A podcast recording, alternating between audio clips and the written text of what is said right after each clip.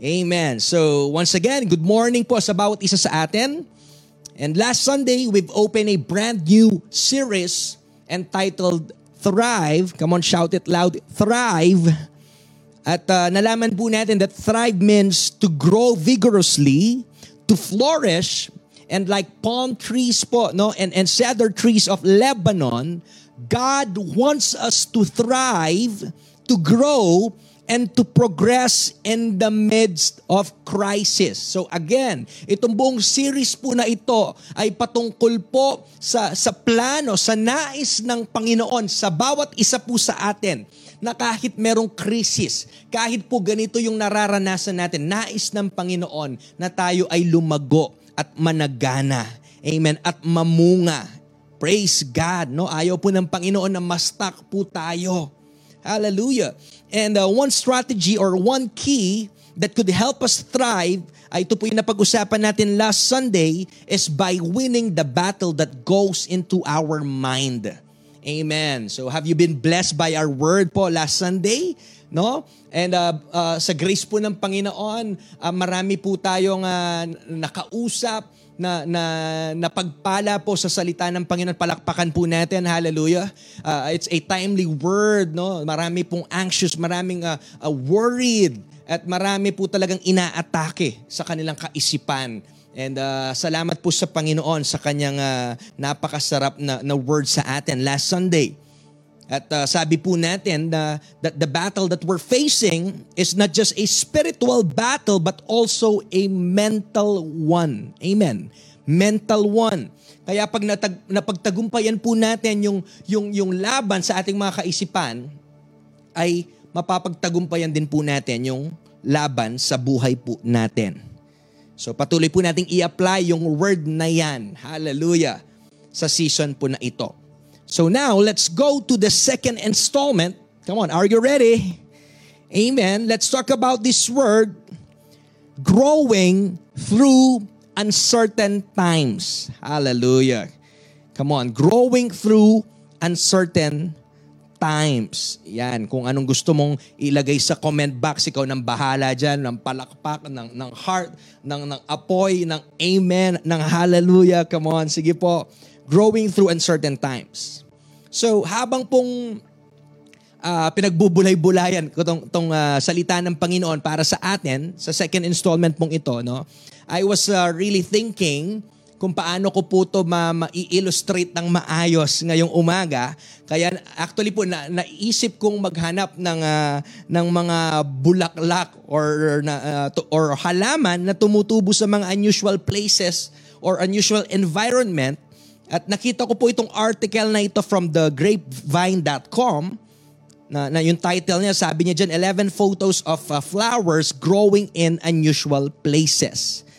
So I think I have some uh, fl- uh, pictures here. No? Una, yan, isa pong uh, sunflower sa, sa gitna po ng riles ng tren. No? And uh, another picture there na makikita nyo is uh, sabi dito, yung title niyan is Flowers Bloom in a Junkyard. The next picture is a, uh, it's a, uh, ano to, snow. Sabi dito, can keep flowers from blooming in Israel. Next picture is uh, Junkyard at Philadelphia, 2011. Ito, magandang next na picture pong ito.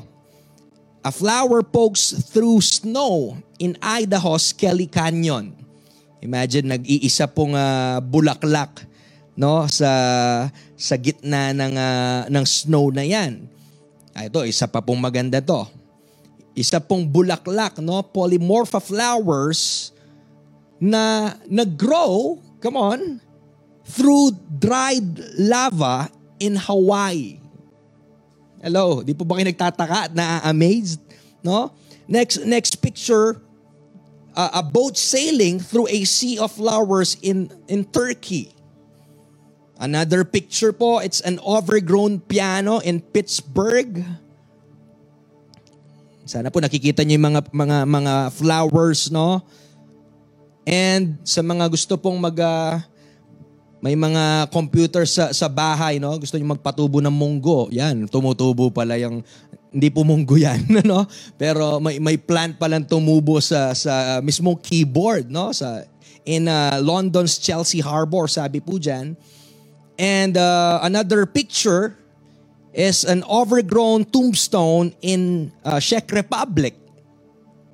And lastly, isa pong uh, yellow na, na flower, no? Uh, actually, this was wrote by uh, Pat David, no? Uh, a photographer on Flickr, no? Parang parang may kilala akong Pat David din, no? Hindi siya uh, photographer. So, uh, sabi niya, in the face of adversity, life finds a way to go on. Yan yung title niya doon sa picture na yan.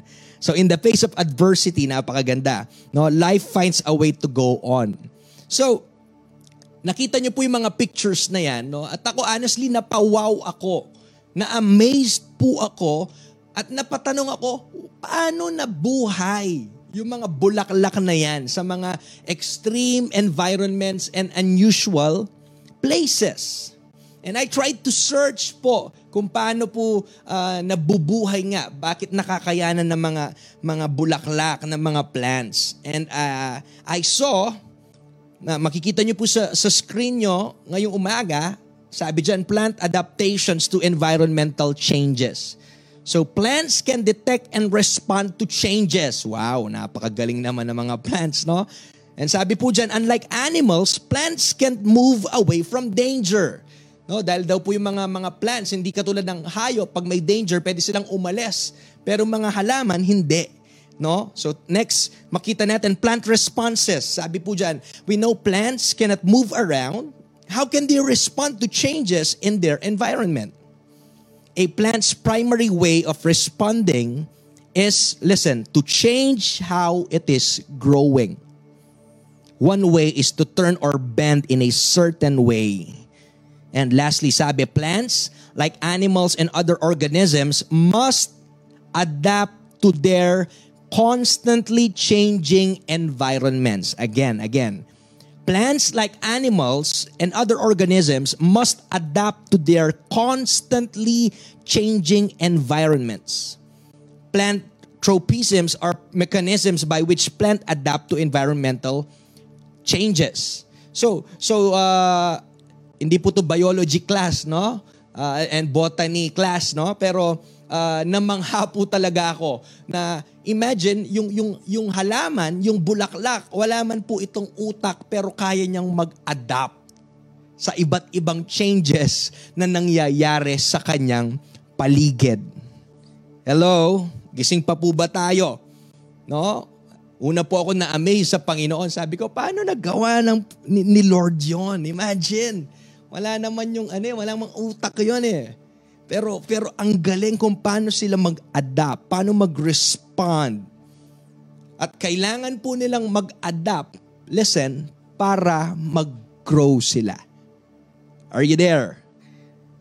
So gusto ko pong kunin po yung yung yung uh, illustration na yon because we're talking about growing through uncertain times. Amen. Sana po makuha niyo yung yung yung uh, connection nito na tayo din po, we live in an uncertain time. We are faced with a crisis. At ang tanong po ngayong umaga, how are we going to respond? Paano po tayo mag-grow? Paano tayo lalago? Are you there?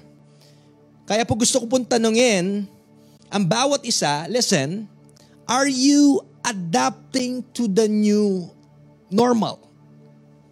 Tanungin mo yung sarili mo, are you adapting to the new normal? Yung iba siguro napastop. Oo nga no. Wow, parang ngayon ko lang naalala nga yung word na yan, adapt. No? Are you adapting to the new normal? Another question is this.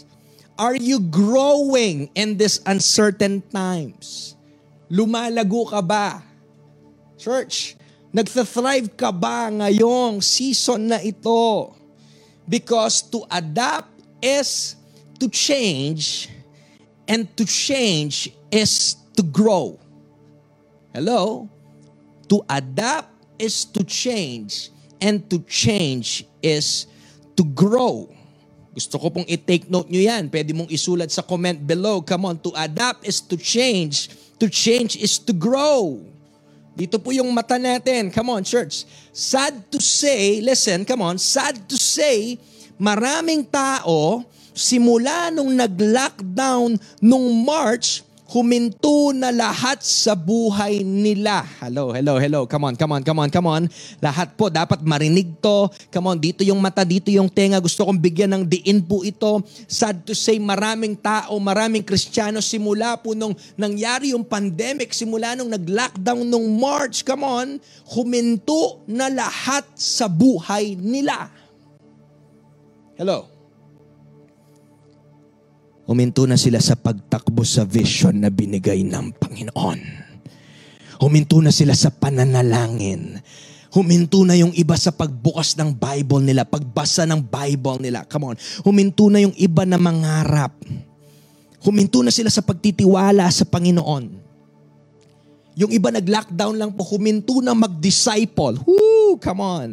Yung iba huminto ng mag-life group. Hallelujah. Yung iba huminto na sa pagbibigay.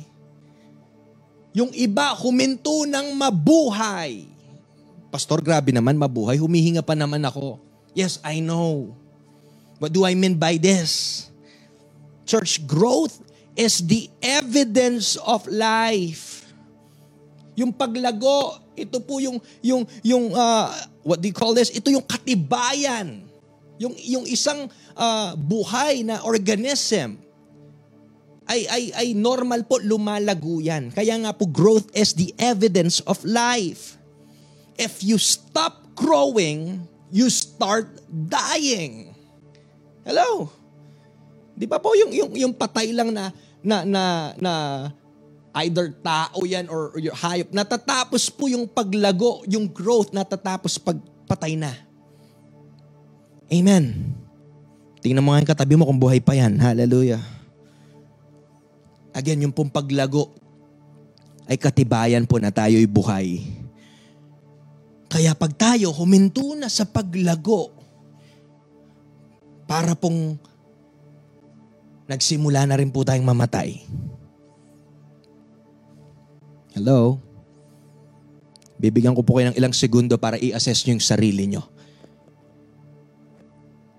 Isa ba ako dun sa tinamaan na yon? Parang, Parang simula nung nag-lockdown nga, parang huminto na yung buhay ko.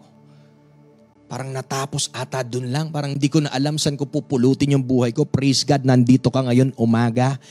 Dahil gusto ng Panginoon marinig mo yung word na to. Come on, palakpakan mo yung Panginoon. Hallelujah. Come on, shout amen. Come on, type it down below. Amen. Come on.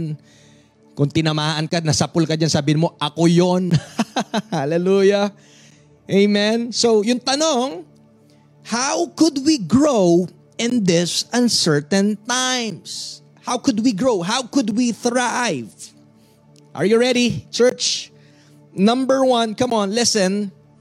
Embrace the new normal. Hallelujah. Come on, come on. Woo! So excited for God's word. Again, number one, embrace the new normal. Come on, type it down below. Embrace the new normal. Come on. Lahat po na nakarinig nun, type it down below. Embrace the new normal. Alam niyo po, for the past weeks and months, ang dami kong naririnig na mga tao venting out, no? At uh, talagang nagrereklamo at uh, naririnig mo kailan kaya matatapos yung crisis na to no na paralyze na yung business ko uh, hindi na ako nakapagtrabaho. And and uh, uh, sana listen ito po yung sinasabi nila sana or hindi sana or, or yes sana matapos na yung crisis na to. And some of them were asking kailan kaya babalik ulit sa normal? Are you there? Are you there? Sana matapos na to and I, I, I hope everything will get back to normal. I hope everything will get back to normal. Magbalik sana dun sa dati. Inassess ko po yung sarili ko, parang sabi ko, nasabi ko rin ata dati yun eh. Noong mga una pa, na mga mga ECQ natin. That, that, dahil di ko po expect na ganito talaga tatagal ito. Nasabi ko po rin po nung una yon At maybe lahat, maybe some of us who are watching who are watching right now ay, ay nasabi mo rin po ito na kailan kaya babalik sa dati. Hinahangad natin na matapos na ito. But the reality is, come on, we now have a new normal. Ito na po yung totoo ngayon. Listen, ito na po yung realidad ngayon. Gusto nating bumalik sa dati pero yung totoo, we now have a new normal. And I think, come on church, it's more fitting to focus on embracing the new normal versus constantly trying to get back to normal. Hallelujah. Come on. It's more fitting, mas mas maganda pa po no na mag-focus tayo sa pag-embrace natin sa bagong normal kesa po isipin natin paulit-ulit kung kailan kaya babalik sa normal. Sana bumalik na sa normal. Yung tama pong response dapat natin is to embrace the new normal. Ano po sabi sa Ecclesiastes chapter 7 verse 10? Napakaganda nito sa NLT. Sabi po dyan, pwede bang basahin natin na sabay-sabay kahit kayo po nasa mga tahanan nyo? One, two, three, come on. Don't long for the good old days. This is not wise. Wow. Wag na daw po nating uh, uh, balik-balikan pa yung mga panahon na yon at, at pag pag pag uh, uh, what they call this, pag-aalaala dun sa mga mga good old days. Amen? Lahat po tayo nami-miss natin yung mga dati nating ginagawa, pero biglang nagbago ngayon. Come on. That, that's why we need to embrace the new normal. Alam ko po, hindi ito madali. Tama po ba? Napakasakit na naiwan mo yung mga dating bagay. Pero alam niyo po ba? Listen, darating at darating po sa buhay natin na may mga bagay na kailangan mo na lang tanggapin and you need to press on and move forward sa buhay mo. Na hindi mo na kailangan dapat ipaglaban pa yan or what. You just need to accept it na nangyari na. Either either kailangan mo lumipat ng bahay, no, kailangan mong uh, uh, kailangan mong uh, what they call this, lumipat ng bahay, kailangan mong uh, lumipat ng eskwelahan. No? May mga bagay na masasakit na parang hindi mo alam kung paano mo uh, i-compose yung sarili mo, but you just need to accept na yun na yung bagay na yon. At kailangan po natin maintindihan that the only thing that is constant is change. Hello? The only thing that is constant po sa buhay natin ay change. Isa po ito sa mga constant na bagay na hindi natin kayang kontrolin, hindi natin kayang pigilan, at hindi po natin kaya itong i-delay. Hello? Gustuhin mo man o hindi, may mga pagbabago po talagang mangyayari sa buhay natin. Again, hindi po ito madali. Wala po ni isa sa atin nakahanda dito sa COVID-19 na ito. Hindi natin to ine-expect. Lahat po tayo nagulat. Pero yes, come on church, nandito na po ito kaya ano pa yung magandang gawin? Let's embrace it. Let's embrace the new normal. Come on. DCCC. Come on. CBCC. Church. Don't resist change. Come on, pwede mong type yan sa ilalim. Come on, don't resist change. Mangyayari at mangyayari po yan. At hanggat hindi mo tatanggapin yung bagay na yan, hanggat hindi mo i-embrace yan, Listen, walang mangyayari sa buhay mo. Mafe-feel mo pa rin na na-stock up ka. Hahanapin, hahanapin mo pa rin yung old normal. Come on, yung iba po sa atin, wala pa rin nangyayari sa buhay nila simula nung lockdown dahil po doon sa kaisipan na ah, dito na muna ako kasi hinihintay kong magbalik doon sa dati. Ayoko, ayoko i-embrace to. Hello? But you need to understand that life goes on. Tuloy-tuloy pa rin yung buhay.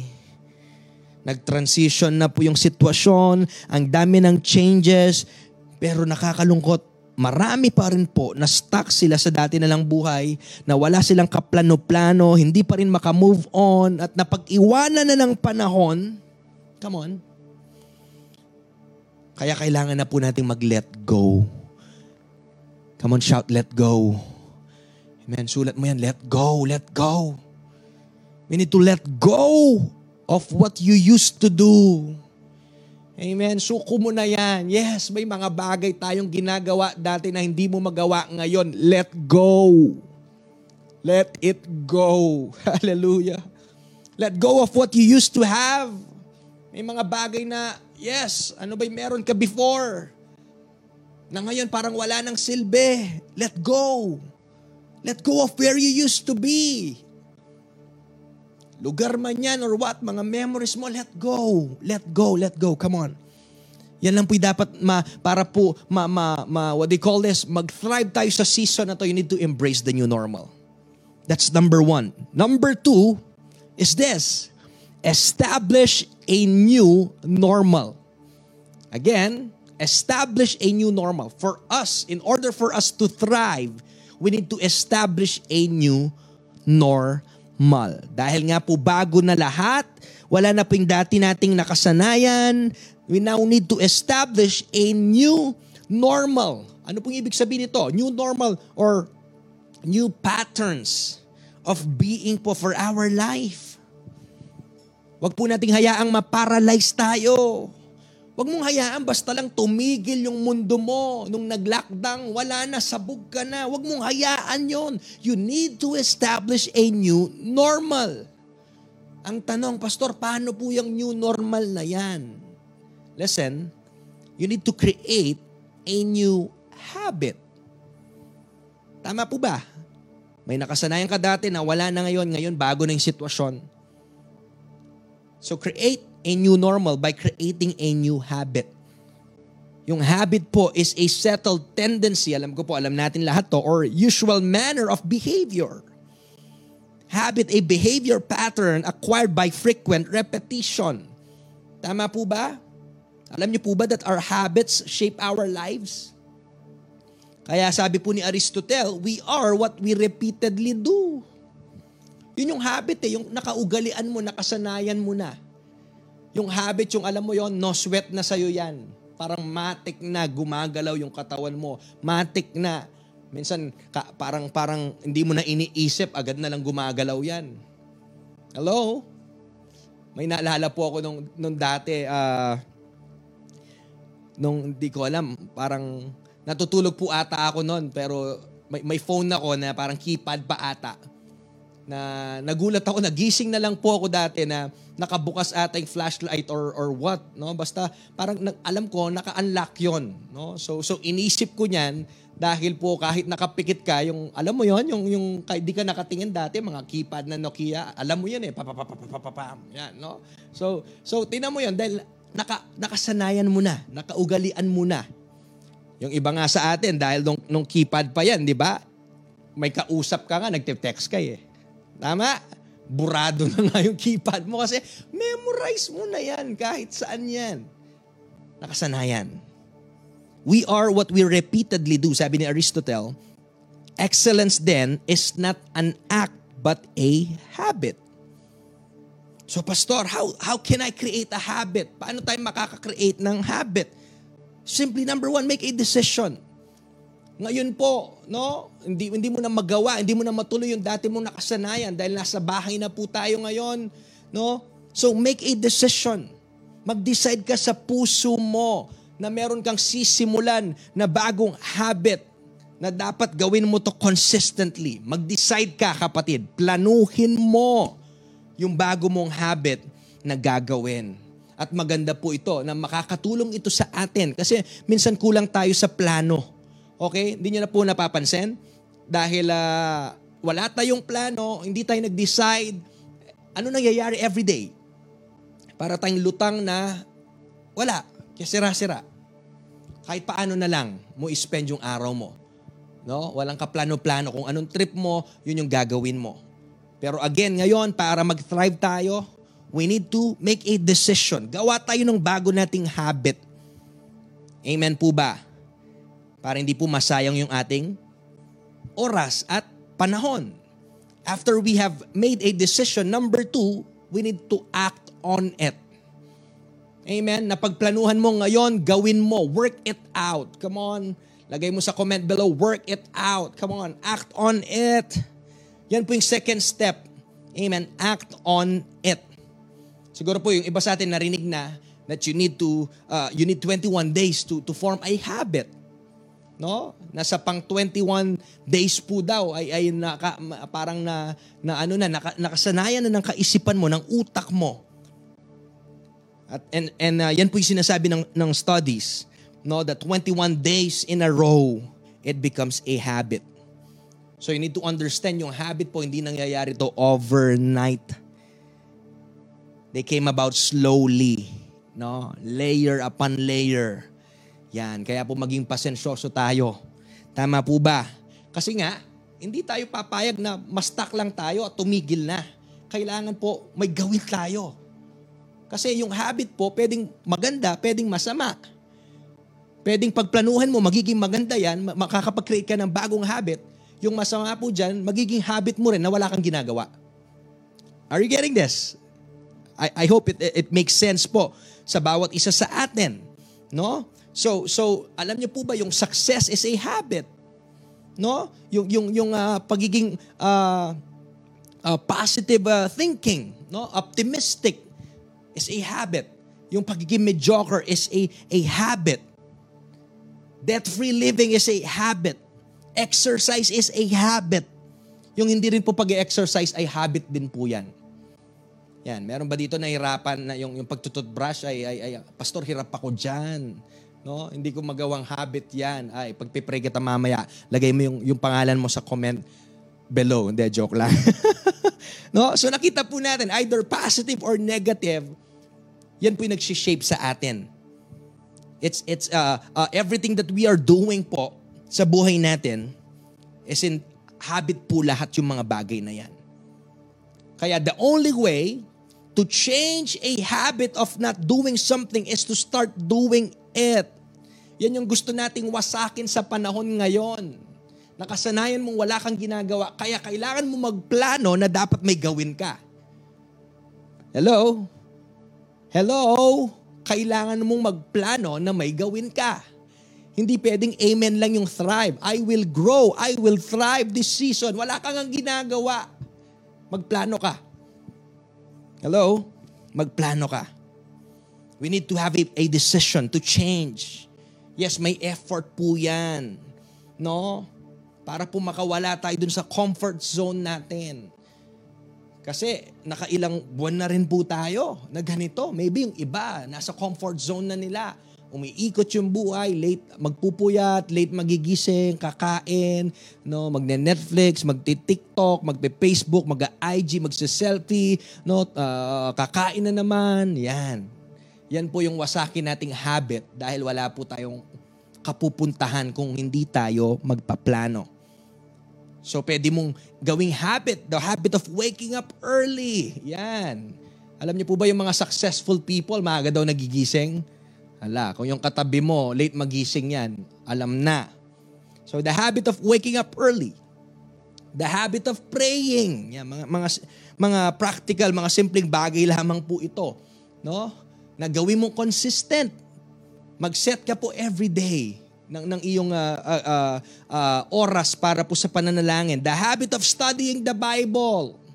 Ngayon pong season na ito, I believe by the grace of God, makakayanan natin yan. Lalo na po ngayon, lahat ay online. The habit of attending online fellowship. Hello? Online na lang nga. Na, napapansin niyo po, hindi mo hindi dati uh, magpe-prepare ka, uh, magbibihis ka, lalabas ka ng bahay, mamamasahe ka, pupunta ka sa live group mo, no, makipag-fellowship ka, pupunta ka sa church. Ngayon nga eh, puro online. Ako sa akin lang naman to, feeling ko, no? Karamihan namang online fellowship ngayon, siguro sa sampung nagkikita-kita, siguro mga mga dalawa lang dyan yung naliligo. Hindi, joke lang. no? Wala na, hindi na nagpe-prepare. No? Minsan kasi hindi naligo Nakapambahay na lang kaya yung camera niya, ulo lang yung nakikita. no? So, kidding aside, yung sinasabi ko po dito, marami na nga ano eh, parang very uh, komportable na nga tayo ngayon. No, online na lang. So hindi pa ba tayo magkikreate ng habit na, na para lumago tayo spiritually? Also, the habit of attending church online. Yan, yan po sana yung bagay na na na makasanayan natin. No? Uh, sana po kung nagwo-work kayo at tinatamaan yung oras nyo, pwede po na i-replay nyo na lang, panuorin nyo. Pero po, kung, kung, kung nagpupuyat kayo, kakapanood lang, then di kayo nakakasabay ng, ng uh, morning, syempre nakakalungkot yun. Alam nyo po, iba pa rin pag sama-sama tayong mag, mag uh, church online ng 10 a.m. Kung may excuse po kayo, wala pong problema yan. Nasa Facebook lang po natin yan. Pero we want to encourage everyone na magkaroon ng habit po na sabay-sabay po tayong mag- mag-celebrate ng kabutihan ng Panginoon. Amen? So some of the habits, yung iba po, maybe may naiisip kayo, isulat nyo po sa notes nyo, sa phones nyo, no, kung ano yung habit na nais nyong gawin. And lastly, for us to thrive, no, para para po mag-grow po tayo sa season na to, we need to maximize the new normal. Amen. Put it down below. Come on, sa comment section, maximize the new normal. Ito pong pandemic po na ito, church, ay uh, dapat po nating tingnan bilang isang opportunity, hindi po threat. Alam ko po, mukha mang negatibo, mukhang pangit yun nangyari, but you need to understand, and I pray ma-renew yung kaisipan po natin na ako po, naniniwala ako na may, may mga mabubuting bagay po that will come out out of this crisis. Amen po ba? So tingnan mo siya bilang oportunidad, opportunity para po lumago tayo. Amen? And we also need to remember na inalaw ni Lord mangyari ito. Amen. God orchestrated this or or or or uh, God allowed God allows uh, things to happen po sa buhay po natin. So whatever the reason is, God allowed this. Sana maalala po natin Romans 8:28. Moreover, we know that to those who love God, who are called according to his plan, everything that happens, listen, fits into a pattern for good. Amen? Ganito man po yung nangyayari, pero po, all things will work together for good. May maganda pong mangyayari pagkatapos nito. Amen. Kung hayaan lang po natin na ma-renew yung kaisipan po natin. Hallelujah. Alam ko po, ay uh, totoo po na marami po tayong ginagawa before na hindi na natin nagagawa ngayon. Pero on the other hand, marami din po tayong magagawa ngayon na hindi natin magagawa, nagagawa before. For example, ngayon, no, we have this uh, luxury of time. Napakarami po nating oras. So wala na po tayong excuse ngayon. So dapat po, ma-maximize natin yung oras natin sa panahong ito mga ilang tips po on how to maximize the new normal. No, first, ilista po natin yung mga time wasters natin. Yan. Gusto mong ma, ma, masulit yung oras mo, no, makapagplano ka ng maayos. Number one, list the time wasters. Ano po ba yung mga mga kumukuha sa attention mo, no? Na na na, na napupunta lang sa wala yung oras mo, ilista mo po lahat ng mga bagay na 'yan para po ma, mapaalalahanan ka kung ano yung mga bagay na dapat mong bantayan sa sarili mo. Number two, no? Alam ko po, ito yung panahon na nakababad lahat sa social media. So, you want to maximize this this uh, this uh, new normal? You need to minimize the use of social media apps, Instagram or, or Twitter, no, panonood ng mga mga videos, uh, Facebook, No? Alam niyo po ba, sa av- an average person daw spends 3.6 hours per day socializing online. Siguro iba 12 hours a day pa nga. No? Or, or, or 24 hours a day, mga 20. No? Hindi na nata natutulog. Para po, alam ko po karamihan sa atin, doon na pupunta yung oras sa pagsuscroll lang pagsuscroll. So wala nang, walang nangyayari sa buhay natin. No? Umaandar lang po yung oras. So wala tayong disiplina. So pag hindi na po yan kailangan, no, wag mo na po nating gamitin. And use our time, let's use our time wisely. Number three, set daily goals with reminders. Yan, para po ma-maximize natin. Lumago po tayo sa season na ito. Hindi lang tayo nakatunganga, hindi lang tayo nanunood. Tama? Set daily goals with reminders. No? Anong plano mo sa life group mo? Anong plano mo sa sarili mo? Spiritually, ang dami mo ng oras ngayon. Nasa bahay lang. Dati, gusto mo to, ngayong nandito ka na. Magplano ka sa sarili mo. Magplano ka paano ka lalago spiritually. Paano, paano mo mai-improve yung sarili mo. Amen? So set daily goals with reminders. Ano po yung gusto mo ma-accomplish every day? Or ano yung mga plano mo next month na i-breakdown mo para makuha mo yon? Number four, complete most important task first. Yan, para ma-maximize po natin, unahin natin ano yung mga importanteng bagay na kailangan po nating gawin. Number five, stop multitasking. Yan. Sometimes we feel productive pag marami tayong ginagawa ng sabay-sabay. No? Hanggang darating yung point na, na wala pala tayong nagawa. No? Naumpisan lang natin lahat.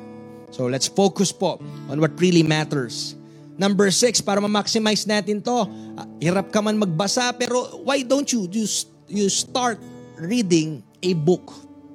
Okay po? Para po ma-improve tayo. No? Magkaroon tayo ng, ng maraming knowledge. No? Uh, uh, start reading the, una siguro, your Bible. Maging consistent ka sa daily devotion mo. No? So, ma-improve yung sarili natin. And and lastly, I think number number seven, learn a new skill.